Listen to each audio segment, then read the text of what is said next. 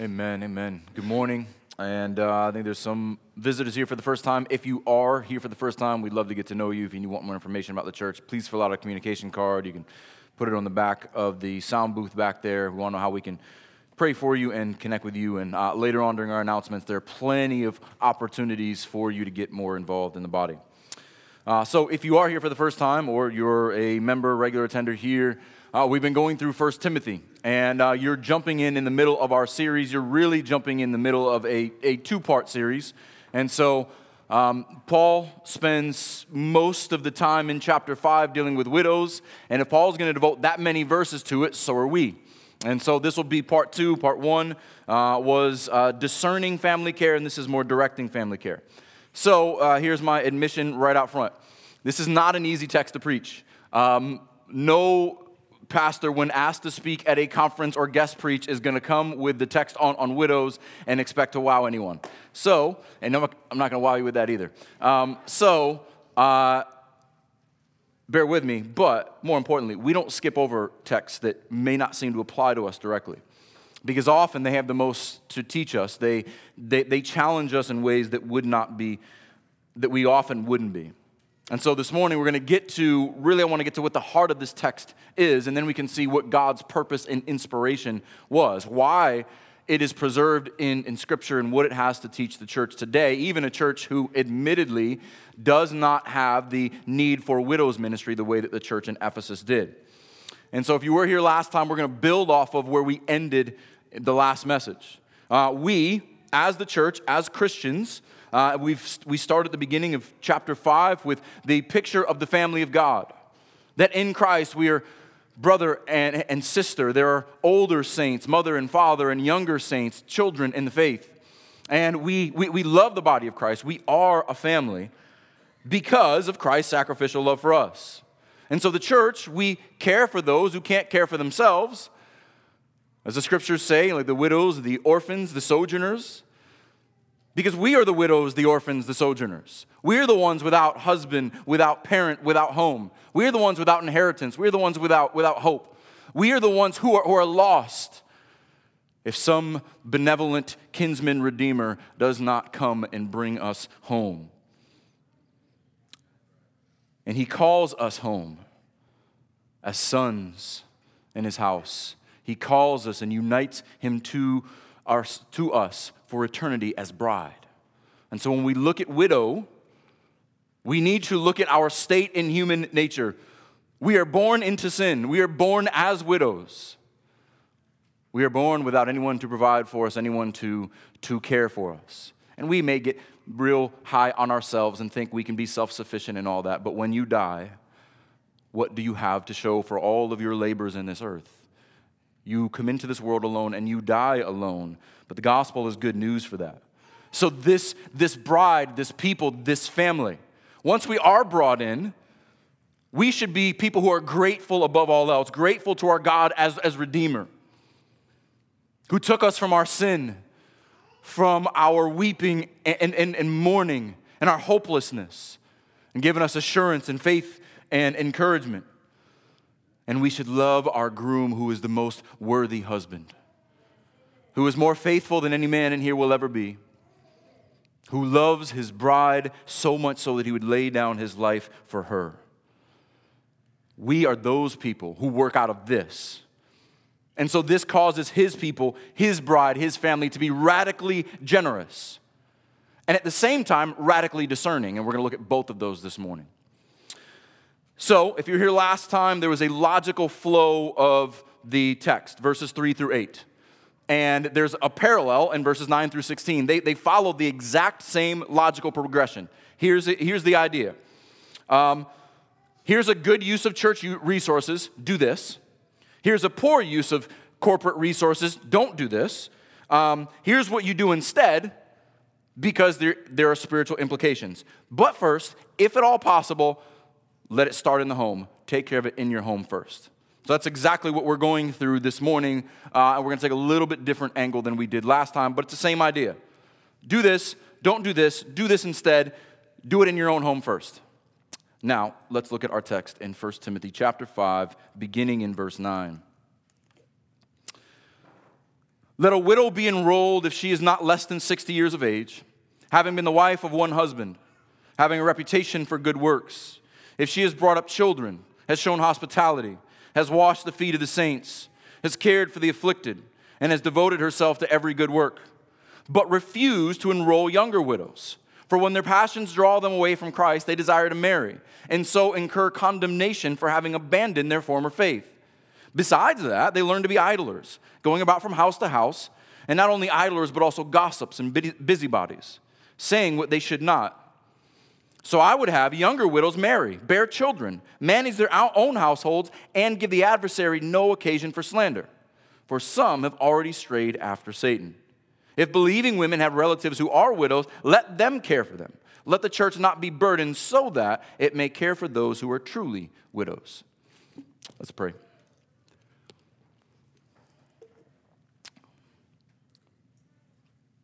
Heavenly Father, you are great and awesome and good. You are so generous. You own the cattle on a thousand hills. You know the hairs on our very head. You spoke the world into existence, yet you know and meet our every need. You've created man in your image. How much more valuable are we than the lilies of the field and the ravens and the air? Lord, you care for the greatest to the least. And in your common grace, you care for all mankind everywhere. But in your saving in particular grace, you provide for your church. And you provide your church that she would be your hands and feet and care for the least of these, our brothers, that the saints would be supported and encouraged, fed and clothed, nourished physically and spiritually Lord, may we be a generous and gracious people. May we be a discerning and prudent people. That Christ would be glorified in this church and in every faithful church across the globe. May we be a witness to our familial love, our financial stewardship, and our spiritual fidelity that we would be able to discern people and times and situations and resources, that we would use all we have to further your kingdom, to build up your saints for your glory. In the name of your Son, Jesus Christ. In his name we pray. Amen. So, right away, in verse 9, let a widow be enrolled. We have to talk about enrollment. Um, if you grew up in the modern church, um, there's the idea of the church roll. This is not that. Uh, the, the church roll is basically anyone, for most churches, it's anyone who has ever attended, who has ever checked, it, checked a, a, box, who ever said that this is my church home, even if they've been dead for 100 years. Um, I, I won't name names, but I talked to a pastor recently who came into a new church. The, the, the, the church has around a thousand attendees um, on a Sunday morning, give or take. They have uh, over five, no, excuse me, less than a thousand, about 800 on a Sunday morning over 5,000 on the church rolls. Most of these people, they do not know or are dead. Most of the people attending, they don't know. And so he realizes, confiding in me, like, this is a problem that we're gonna have to deal with. One of the first things he directed the deacons to do is cut down the rolls because they actually do have a lot of widows. And so they have to discern am I responsible for all 5,000 of these people? Or am I responsible for the women who are truly widows? Who have been in this church for, for years and maybe have fallen through the cracks and need the care of the elders and, and the deacons. So, this is not a church roll, but enrollment here is financial provision. This is someone who is enrolled in the church, meaning that the church cares for all of their, their uh, food and, and clothing needs, that the church makes sure that everything they have is taken care of. And so, when we talk about in enrollment, these widows became the responsibility of the entire Ephesian church because they had nowhere else to go. They had no other option. And these mothers in the faith are brought in and cared for as, as mothers. So when you read the scriptures, widows are always to be pitied, and to, be, and to have compassion. It's always a uh, lowly, dependent class. And God has particular compassion on widows. Because in his design, he has created men to protect and to provide for their families. And in that culture that was highly patriarchal, without a man in the family, the, the, the woman has very little hope. Um, there, one of these, just one example. The book of Lamentations begins with Jerusalem, Zion, the picture of a weeping widow. Zion is a, a weeping widow who goes to sleep in tears every night because these city, the, the, the streets that used to be filled with worship are now empty and are overridden with their oppressors and their, their captors. And so the Lord has a particular uh, place of concern for widows. Another thing that we usually don't recognize in our modern culture um, the fifth commandment honor your father and, and mother. The, the, the main impetus of that is you, you will be respectful. In that culture, there was no option. If you weren't respectful, you deserved capital punishment. But the honor there, as we're going to see in this chapter and we're going to see next week, actually uh, really emphasized financial provision. Honor your, your father and mother. This is why, when the religious elites said that some of their income was, was Corban and they didn't provide for their mother and father, Jesus was incensed at them. Because you were expected to care for your parents financially as they cared for you into their old age. And so that is built within the fifth commandment. And so, as I mentioned in the introduction, when we think about widows, when we think about enrollment, why would the church care for someone who's not their, their biological family? When you understand your identity in Christ and that you are part of His spiritual family, we know what it means to be helpless. If you are in Christ, you know what it means to be destitute apart from Him. You know what it means to be, to be without hope, without, without provision, because your soul is bankrupt. If you don't, you may not be in Christ. We are widows spiritually apart from Him. We have no hope, we have no inheritance. But in Him, we become a bride. But without Him, where would we go? What would we do if our Lord was not merciful to us? And so we who have been shown mercy of all people should show mercy. Uh, I want to look at a text in Isaiah 54. Um, Isaiah is often called the gospel of the Old Testament because the gospel is throughout the book. But here we get the gospel in these very terms of a widow who finds a husband in her maker, who is her redeemer. This is the gospel. This is every one of us apart from the work of Christ. Isaiah 54, beginning in verse 4. Fear not, for you will not be ashamed. Be not confounded, for you will not be disgraced. For you will forget the shame of your youth, and the reproach of your widowhood you will remember no more. He's not speaking only to women here, he's speaking to all of Israel. He is speaking to the, the, the, the remnant of the faithful throughout the centuries. Anyone who looks and says, What am I to do? Where is my nation? Where is my inheritance? Inheritance. Where is my heritage? Those who look to the Lord, remember your widowhood no more. Verse 5 For your Maker is your husband, the Lord of hosts is his name, and the Holy One of Israel is your Redeemer. Those are the best words and the only words of hope that any bankrupt spiritual widow will ever hear. And how is it that a widow now has a husband? Verse 6 For the Lord has called you, like a wife deserted and grieved in spirit, like a wife of youth when she is cast off, says your God. For a brief moment I deserted you, but with great compassion I will gather you. What a picture of redemption. That for us, it feels like eternity that we're walking in darkness, those of us who are converted later in life. But to the Lord, it is a brief moment and he gathers you at the right time and brings you in as a loving husband.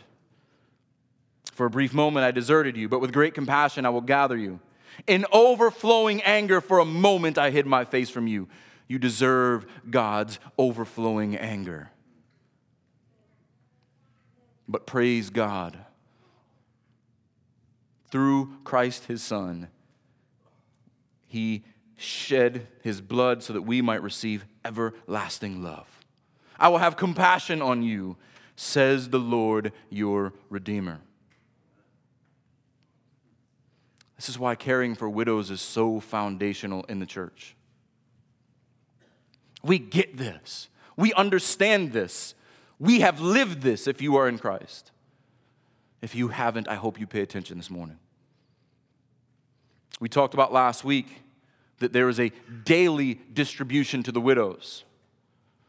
One of the first issues that arises in the church, we'll look at this brief or, or pretty soon in our Wednesday night Bible study, is that there's a division, there's, there, there's partiality being shown to the widows, an external division between Hellenistic or Greek uh, widows and Jewish or, or you know, purely ethnically Jewish widows.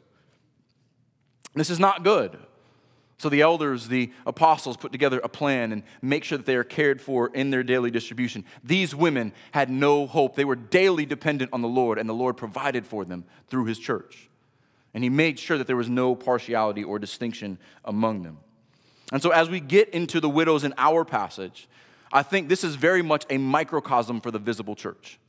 So, as we look at these different types of widows, these different types of women, we're going to look at different types of people in the church. So, let's jump in in our text, 1 Timothy chapter 5, beginning in verse 9. So, understand, we understand enrollment and what's at stake here in this being a gospel outpouring of church ministry. Then there's a list here. Let the widow be enrolled if she is not less than 60 years of age, having been the wife of one husband, having a reputation for good works if she has brought up children, has shown hospitality, has wiped, washed the feet of the saints, has cared for the afflicted, has developed or devoted herself to every good work. That's quite the resume. This is the faithful woman. We're going to call her the faithful widow. She is the, she pictures the faithful Christian. She is devoted to her bridegroom. This is the same widow. Remember, I said our last passage had a parallel. Verse 5, we looked at this last time. She who is truly a widow, left all alone, has set her hope on God and continues in supplications and prayers night and day. These widows are the faithful. These are the mature Christians who should be honored and encouraged and supported. Those who honor the Lord are to be honored in our tone, in our speech, and with our finances. So let's look at this, this resume briefly. So there are two categories here there are true widows and then young widows. So she uh, should be enrolled if she's not less than 60 years of age. Ladies, it's good news. Under 60, you're still a young woman in their, in, the, in their context. This is, this is the, uh, this is the, the, the, around the average life expectancy. So we could probably read if they're under 80 here. So like if, if so you're still of marrying age in your 60s and 70s, apparently. so this is not a woman who has other options. Having been the husband of, or the wife of one husband, she's already proven faithful in her covenant relationship. She has lived her life she has had a husband. She has a reputation for good works. This is, this is ongoing. She has married, but she is faithful in good works. This is something that she is recognized for. This word for reputation could also be translated witness. She is a faithful witness for good works. She is known to be a faithful woman. Also, she has brought up children. This is a woman who has raised children in the faith. She has brought them up. They have become mature. She has shown herself to serve her household and her family well. This is a woman who is also hospitable. She has used her house for ministry. She has brought in strangers. She has brought in members of the church. She has brought in uh, uh, traveling saints. Her house has been a place for, for ministry. She may have never taught publicly but she is teaching every time she cooks a meal and washes the feet of those who visit her home. This washing the feet of the saints, this is a servant's job. This is a lowly task, but Jesus sanctified it and made it glorious to show the type of servanthood that the church should have. I will put myself below you. I will do what is undignified so that I will show you that you are cared for and loved and honored. This is the type of woman she is. She is a great servant. She's a great ter- caretaker for those who are afflicted in, in the church. I love all the stories of, of church history. Um, I, I, read uh, Daniel Defoe's book on the, the plague year, very similar to COVID and all that. Um, the church acted very differently then. When the plague went through and it was actually killing thousands of people, the church, especially widows, would care for those who were being sick and putting their own lives at, at peril. And many, many, many people came to faith because of that. Because the church did what no one else was willing to do. Their own families threw them out into the street when they got infected. But even when their husbands and families died, these women nurtured and cared for those who were sick in that day. And Christians have done this throughout the ages. There is a beautiful picture of this in Acts 9. Uh, a, a, a woman who exemplifies all this, including this last quality here, has devoted herself to every good work. So uh, turn to Acts 9, it'll also be on the screen. I want to show you just one example of this. An, an unfortunate name, but a beautiful example. Now, there was in Joppa a disciple named Tabitha, which is translated to mean Dorcas. Sorry. She was full of good works and acts of charity. That is a woman you want to commend, one who is full of good works and acts of charity. In those days, she became ill and died. And when they had washed her, they laid her in an upper room. Since Lydia, uh, yeah, since, since Lydda was near Joppa, the disciples, hearing that Peter was there, sent two men to him and urging him, Please come to us without delay. So Peter arose and went with them. And when he arrived, they took him in the upper room. And the widows stood beside him, weeping and showing tunics and other garments that Dorcas made while she was with them. What a beautiful picture of the church. This faithful saint has died, and the, the ones who are most affected are the ones who most need help the widows. She cared for them, she made garments for them, and they recognized her impact on them.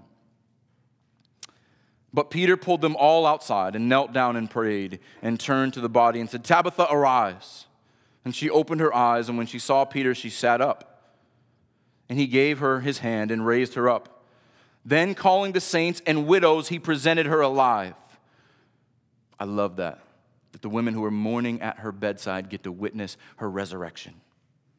And they all get to celebrate. And at it, uh, and it became known throughout all of Joppa, and many believed in the Lord. And he stayed in Joppa for many days with one Simon the tanner. The Lord does not always do this, but he does reward the faithful. Sometimes we get rewards in this life, sometimes we don't. But this is a beautiful picture of the church that I want you to see. Um, this is the opposite of the squeaky wheel syndrome that in, in, in, uh, infects most churches. You know what the squeaky wheel syndrome is? if, if you've got, uh, you ever had one of those little, uh, here you go, perfect example. Walmart shopping cart. There is always, there is always one squeaky wheel or one wobbly wheel. And I always get that cart for some reason. But that's the one that, that, that, you pay attention to. I will do anything to shut up that squeaky wheel so I can have a smooth drive. That's how many pastors pastor churches. The ones who cry loudest, the ones who complain the most, are the ones who get the most attention. And the mature and the faithful are neglected. The church is not to be putting out the largest fires and dealing with the squeaky wheels only. Those things have to be dealt with. But so many churches, the mature and the faithful, are disregarded, are ignored. As long as they show up and as long as they give and as long as they serve, I just assume they're, they're good. I've got needy people here who won't help themselves or immature, and then the faithful are left by the wayside. We are to honor those who are faithful. We are to recognize them. We are to encourage them. We are to support them. And yes, there is time for the squeaky wheel, but the squeaky wheel does not drive the cart. It can't. But when the squeaky wheel does drive the cart, you're going to end up where you don't want to be. That went way better than I thought it was going to. All right. So, this faithful woman she will certainly receive a heavenly reward. But like we saw with Dorcas, God also provides an earthly reward. How encouraging is it that the woman who has spent her entire life serving her Savior will, in her final years, be served by His church? She will not have to worry if she will eat or if she will have clothes because her spiritual children will take care of her. I want to look at a couple psalms that tells us how the Lord loves and provides for his saints. Psalm 34 and Psalm 37.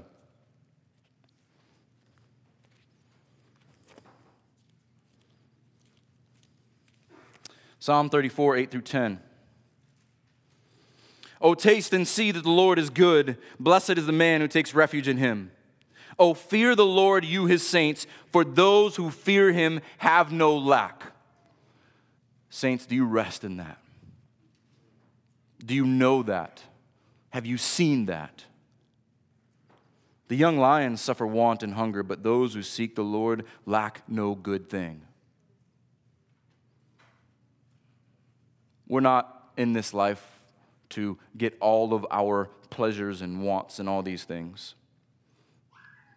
The Lord does that sometimes, but we lack no good thing. Everything we need, He provides for us. And we see that beautifully in His saints and among His saints. We heard testimony, we heard several testimonies to that this morning, how the body has loved and cared for the body. And the Lord has positioned us in each other's lives to care for one another. The fact that you have brothers and sisters in this church who love you is a reflection of the God who loves you. And the God who loves you enough to surround you with those. And it breaks my heart when people don't have that, when they isolate them, them, themselves and they think that I can do this all on my own and I don't need anyone else but myself.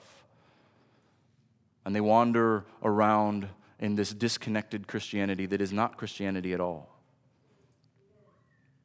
Let's look at Psalm 37 as well. Psalm 37, verse 25. I have been young and now I'm old. Yet I have not seen the righteous forsaken or his children begging for bread.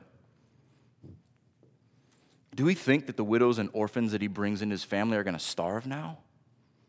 He redeems them just to leave them on the side of the road? If there is no husband, the Lord will provide through his bride. If there is no husband for these widows, the Lord will provide through his bride. And so now we can apply this to ourselves. You need to know, saints, you serve a God who provides for every need. You will not lack what you need. You will often lack what you want, and that is for your own good. But I love how Desmond touched on this last week that with our theology, we have no trouble believing that Christ came and died for us so that we could have eternal salvation. But so often we treat God like we're on our own until then. I know it's not just me. The same God who took on flesh to walk among us, to lay down his life for us, promised to never leave or forsake us. I will be with you until the end of the age. That means this age, this day, and tomorrow, and next week. Our God will not forsake his saints. Praise God. We don't serve a distant deity who doesn't know us and doesn't know our cares or our needs. But how often do we struggle when we're not, we don't know how we're going to pay our electric bill next month? We don't know we're going to do when our car is, is broken down or a family member gets sick. He doesn't promise that everything is going to be exactly how we intend, but He promised we will never lack a good thing. And even in our distress, it is a good thing. And sometimes He does more than we want Him to. How many times has the Lord provided for you something um, that seems selfish, like I really would love a new espresso machine or whatever? And you're like, ah, that's, that's too selfish. I'm not going to name it and claim it. And the Lord, and the Lord provides it. I don't need one, by the way. Um, but I, I, heard, I heard a pastor say one time, he, he talked about how he wanted to pick up golf. And then in his office the next week, he had three sets of golf clubs. So that's a whole different congregation. I'm not saying that either. But how often have we, we, we desired things that are amoral? They're not good or evil in and of themselves, and the Lord provides. How many times we desired uh, some kind of experience or, or, or, some kind of something that, is, that, that we would uniquely enjoy, and the Lord has, has provided it. And the Lord has, has given us stuff we don't even ask for because we have sought good things. This is why I love, uh, if we're still in Psalm 37, verses 3 and 4. Trust in the Lord and do good.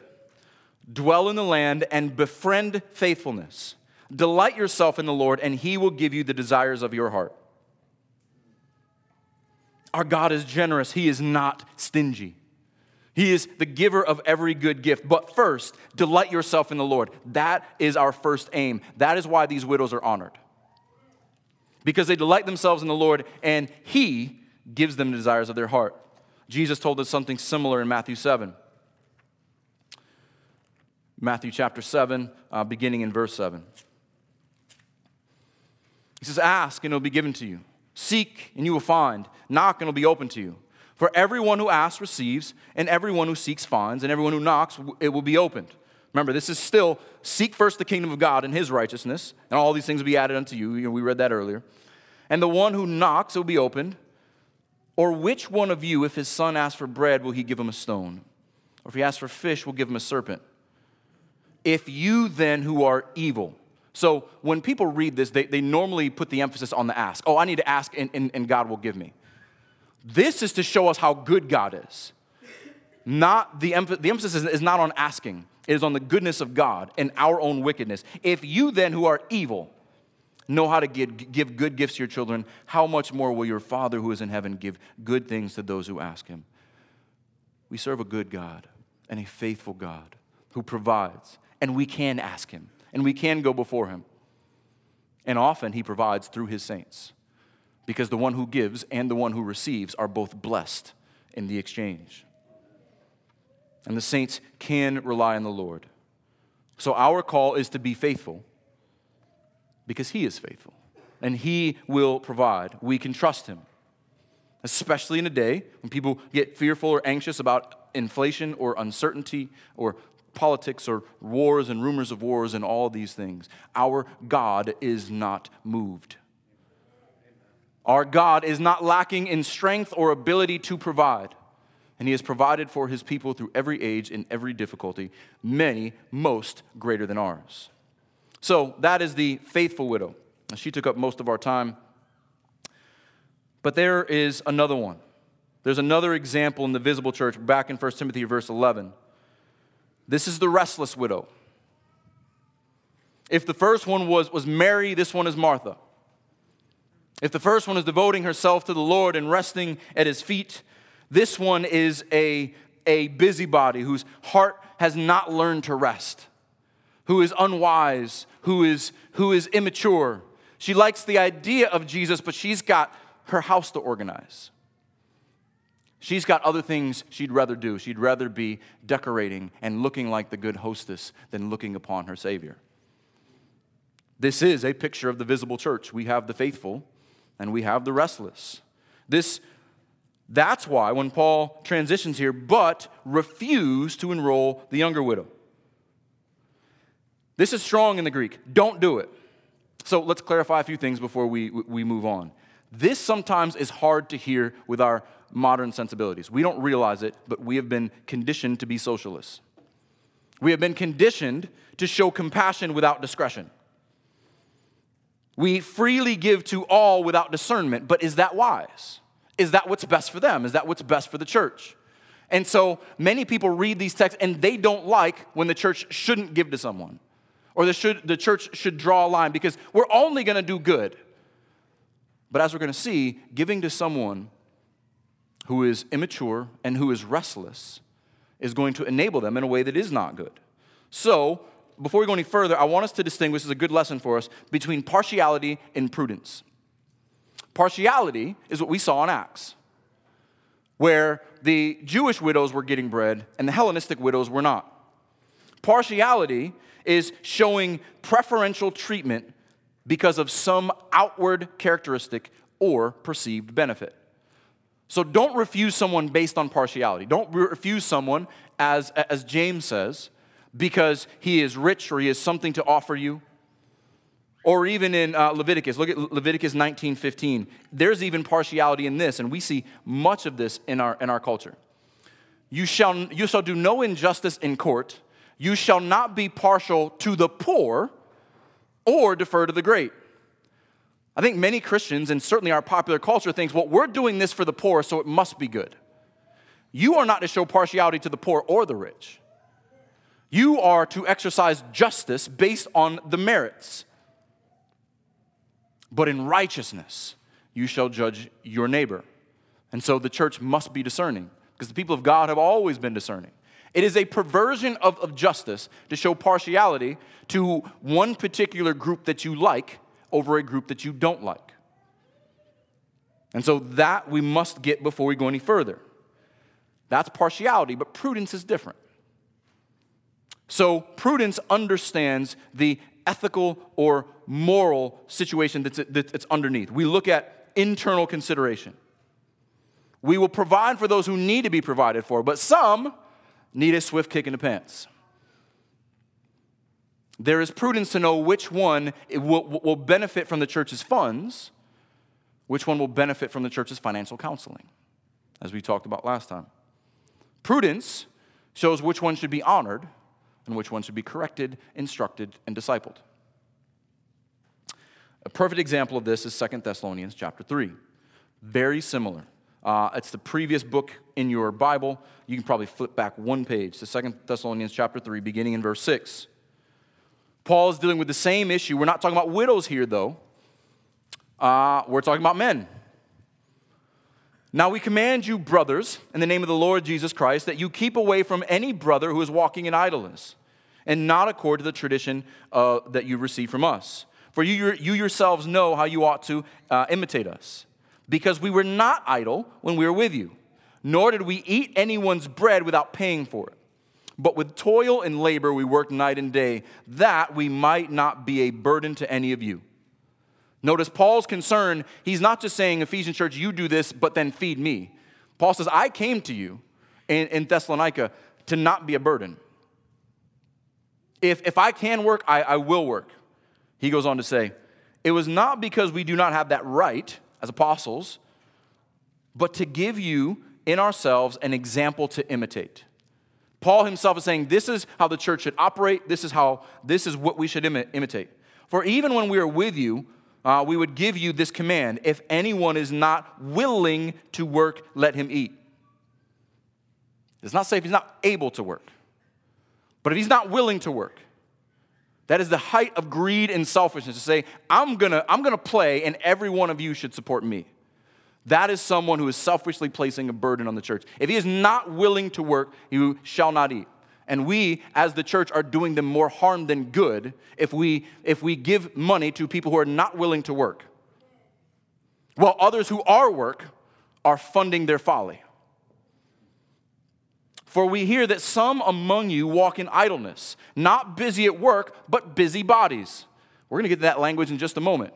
There are men in Thessalonica who are acting like the women in Ephesus. They are busy bodies. They're jumping around from house to house, from thing to thing, and they're be- becoming a drain on their brothers and sisters in the church. That person needs correction. Now, such persons we command and encourage in the Lord Jesus Christ to do their work quietly and to earn their own living. We're not to reward those who refuse to work or who are able to work. We should not expect others to pay so that we can play. That is the same idea that's going on here in 1 Timothy. Because he goes on, but refuse to enroll younger widows for when he doesn't say if, he says when their passions draw them away from Christ and they desire to marry and so encourage condemnation for having abandoned their former faith. So we got to clarify this a little bit too. Number one, it's bound to happen. And let's be honest, this is the problem with younger widows and younger people in general. You are not content to be alone.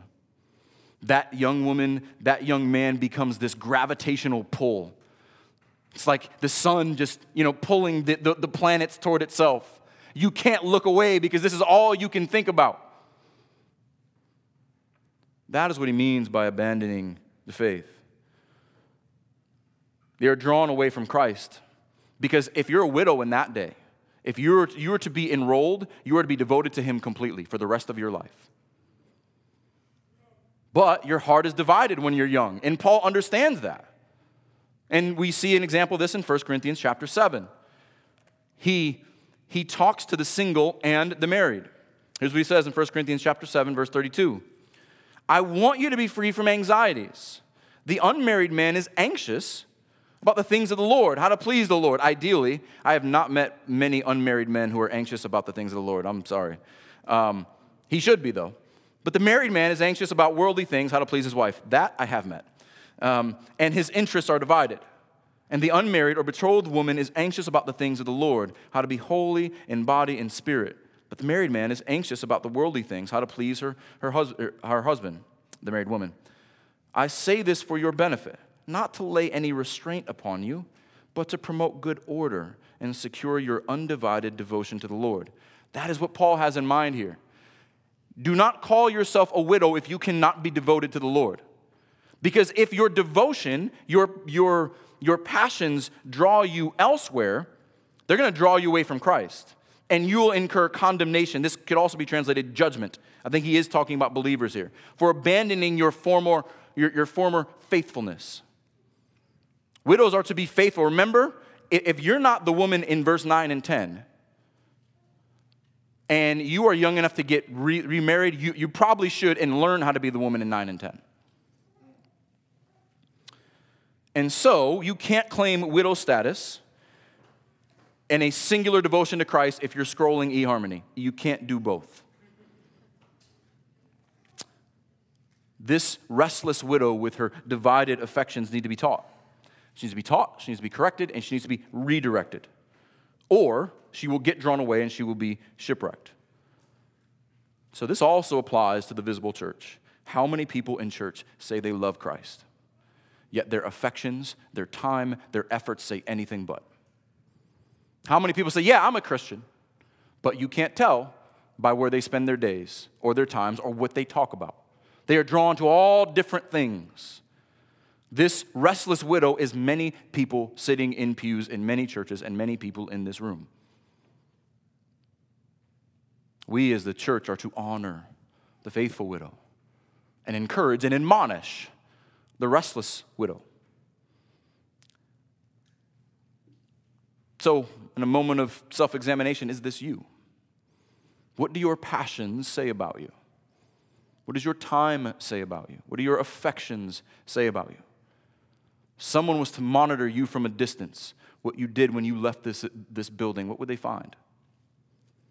I think 13 helps to show us how this abandonment is manifested because it grows.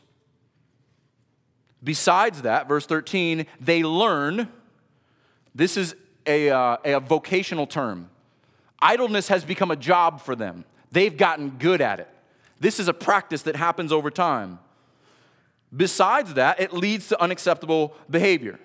So, what they're basically saying is, well, the church is supplying my needs, so I can indulge in my wants.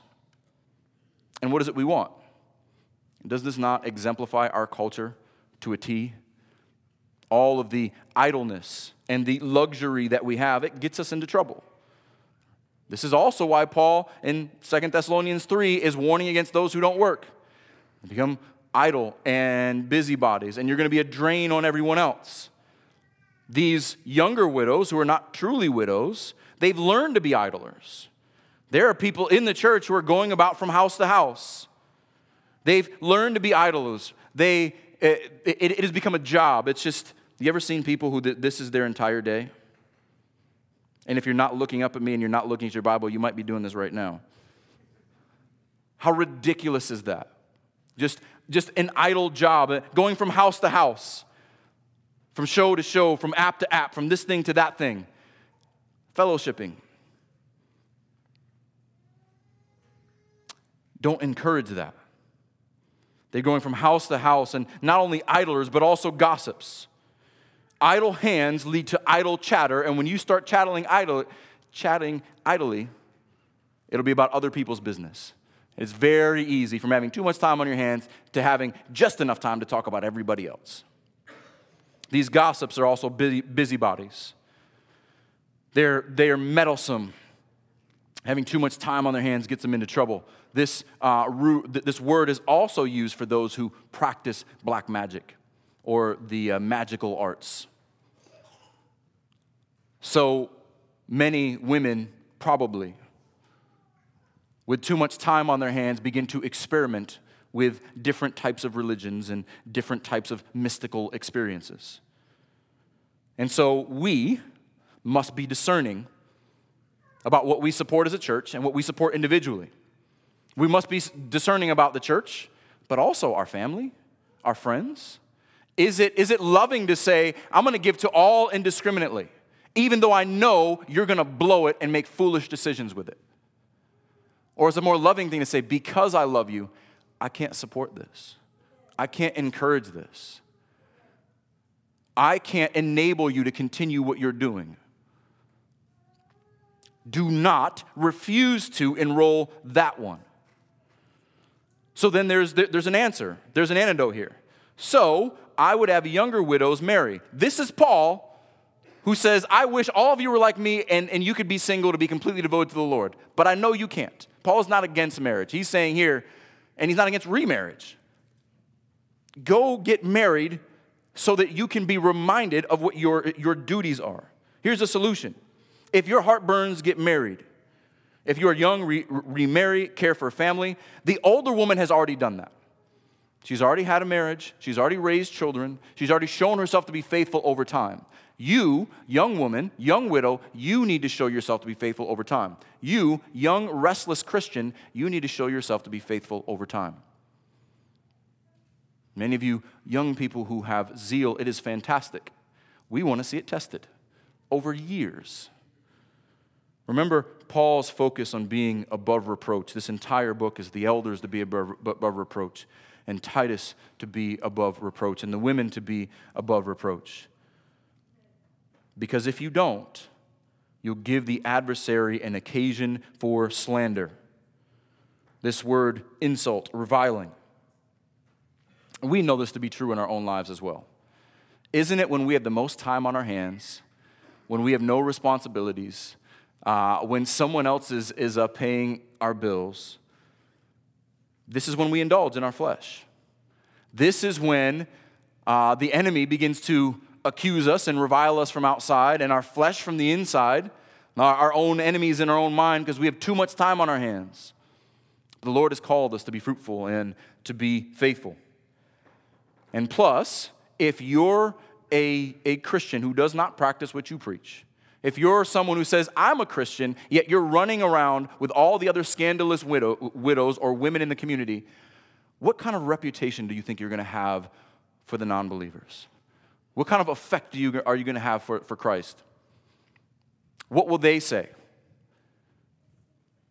You know, this is asked often, but would your neighbors, would your coworkers, would your classmates know that you were a Christian? How would they respond if someone told them? Don't give the enemy any opportunity for slander. Unfortunately, we have seen our fair share of this. When Paul says here in verse 15, for some have already strayed from Satan, it's the same woman he's talking about in verse 6 but she who is self indulgent is dead even while she lives. How many times have you been in this church for a while? Have you been a Christian for a while? How many times have you seen an idle person? We've seen plenty of idle women who have a lot of time on their hands who go after false teachings, who get into slander and to gossip and division, who cause chaos in their own homes and in the church. Paul talks about them in 2 Timothy, and we'll, we'll, we'll get there as well. So we must be aware of this and we must not fund this. So, as we kind of wrap this section up, the good news in the gospel is this these faithful widows are widows no longer. They are eternally united to a faithful husband who has bound himself to them, who laid his life down for them. So their identity is not that they are alone in this world because their hope is in the next. They have completely put their hope in God, their kinsman redeemer. He supplies everything they need. And even if they don't receive it in this world, they will receive treasures upon treasures in glory because of their faithfulness. We want to be the ones who are known in that first category, not the ones in the second. Yet the restless widow is truly alone. She's dependent on, the, on herself. The church can't help her and shouldn't prop her up. She has need for a husband. But her idle folly, if she continues, will draw her away from Christ and lead her to destruction. And so, if this is you this morning, is this you? Are you idle? Are you depending on yourself? Are you drawn away by the gravitational pull of your own desires? Are you this restless widow who needs to be devoted to Christ, who needs to look to her husband? So, the final verse here, similar to, similar to verse 8. If any believing woman has relatives who are widows, let her care for them. Let the church not be burdened so that it may care for those who are truly widows. So, once the practices and warnings are laid out, um, this must begin in your own family. Remember what Paul said in verse 8. But if anyone does not provide for his relatives, and especially for members of his household, he has denied the faith and is worse than an unbeliever. We talked about this a couple weeks ago this model in the church that men are to disciple and care for men, and women are disciple and care for women. Let her, this, this spiritual family, should begin in your own home. How can you expect the church to do something you're not willing to do yourself? Let not the church be burdened. This protects the rest of the body because there are no shortage of squeaky wheels. And in Ephesus, it could be argued that the church was doing too good of a job because they were caring for every widow, even the ones that shouldn't be cared for. There is no shortage of hands out asking for things. But there is a shortage of resources and effort of the body, especially in poor first century impoverished churches. And so they, they, they must show discernment. So the church is not burdened for those with those who don't need help, like those who, those who won't work, but gets to honor properly those who deserve to be honored. So I want to close um, with an example from Ruth and uh, a couple of our conclusions.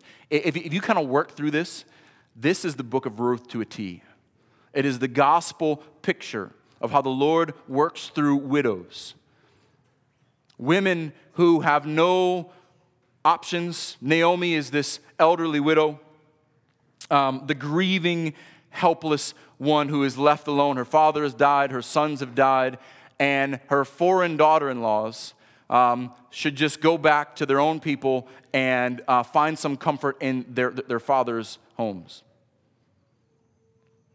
One goes, but there's another one Ruth, this woman who has no inheritance in Israel. She is a Moabite, she is a half breed born under scandal to have nothing to do with Israel. She should have no right whatsoever to a kinsman redeemer. Her people are a foul stench upon history because of their perversion. Yet, what does she do? She says, Your people will become my people, your God will become my God. And she aligns herself with the covenant people of Israel. She aligns herself with the God who knows that, she, that who she knows to be faithful. And what does the Lord do? He rewards Ruth for her faithfulness and provides a kinsman redeemer. A kinsman redeemer, I've mentioned that several times. In that culture, Levirate marriage, it was, it was commanded that if a woman in your family was left without a husband, it was your duty, the next in line, to marry her so that the husband or the, the, the, wife of your brother or your, your cousin or whoever it was, it, it was laid out was, was cared for and your brother's line would, would not end. And so Boaz comes in and fights for her. He's, he, he shrewdly negotiates for her in the city gate, becoming her closest kinsman redeemer as the next redeemer step back. And how does the Lord use that? I want us to look at Ruth chapter 4. What is the result of this? The Lord looking through or working through widows, working through helpless, bringing in the picture of a kinsman redeemer. Ruth chapter 4, verse 13. So Boaz took Ruth, and she became his wife. And he went into her, and the Lord gave her conception, and she bore a son. Then the woman said to Naomi, Blessed be the Lord, who has not left you this day without a redeemer. And he, and may his name be renowned in the land. He shall be to you a restorer of life and a nourisher of your old age. For your daughter in law who loves you, who is more to you than seven sons, has given birth to him. Isn't this a beautiful picture of verse 16? If there is an older widow in your household, you care for her. And so Ruth here is the faithful widow and the faithful woman in the family in verse 16. Then Naomi took the child and laid him on her lap and became his nurse. And when the woman of the neighborhood gave him a name, saying, A son has been born to Naomi, they named him Obed. Do not stop here. He was the father of Jesse, the father of David.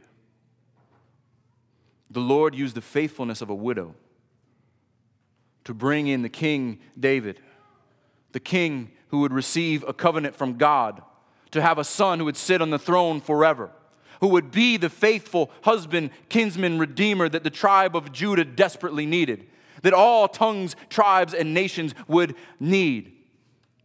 And he does it through a faithful widow. He honors the woman who honors her family. He blesses the household of Naomi. And through the line of David, the angels in heaven have been singing praise and glory to Emmanuel. And the saints in glory will be singing and praising him forever. This is who we are.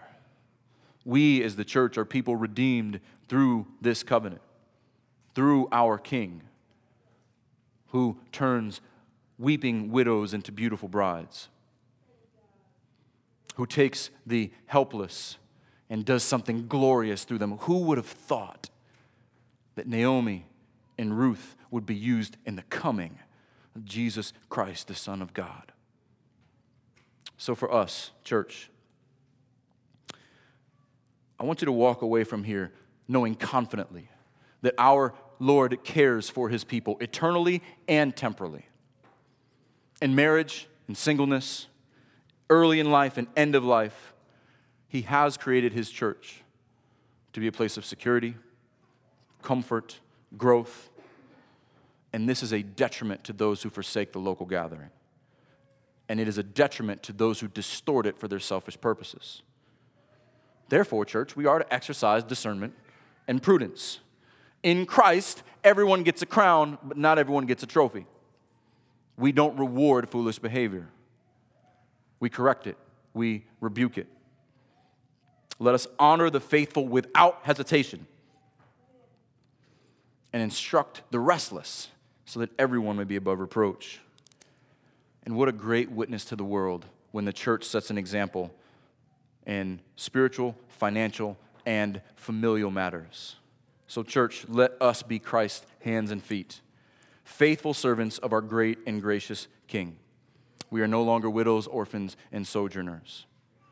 We are sons, the body, the bride of Christ. Let's pray.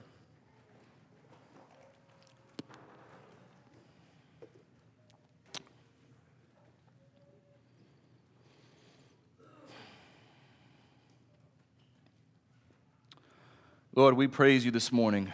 You are awesome. Your plan of redemption is just incredible. There has not been one errant word in your scriptures. There is not one failed promise, promise. There is not one failed prophecy.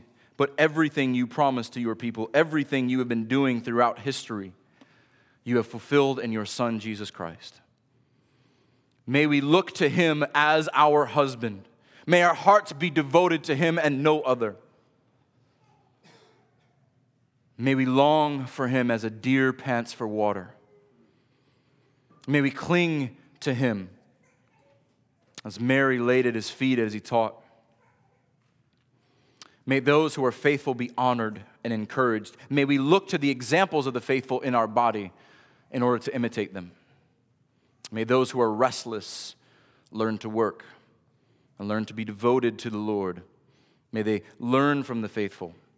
Lord, we desire that our body be above reproach, that we all be presented mature before you. As pastors, our heart is to see the sheep protected and built up. And so we must discern what you have given us and to be wise stewards over it. Lord, we just want to be found faithful.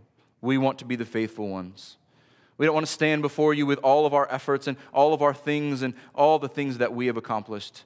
We stand before you humbly in Christ's righteousness. He has brought us home. He has made us stand in Him, and we praise God.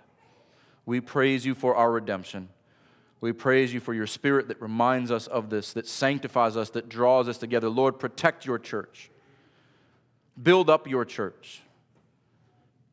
Bring those who serve and love one another because you came to serve and love them and laid down their life for them.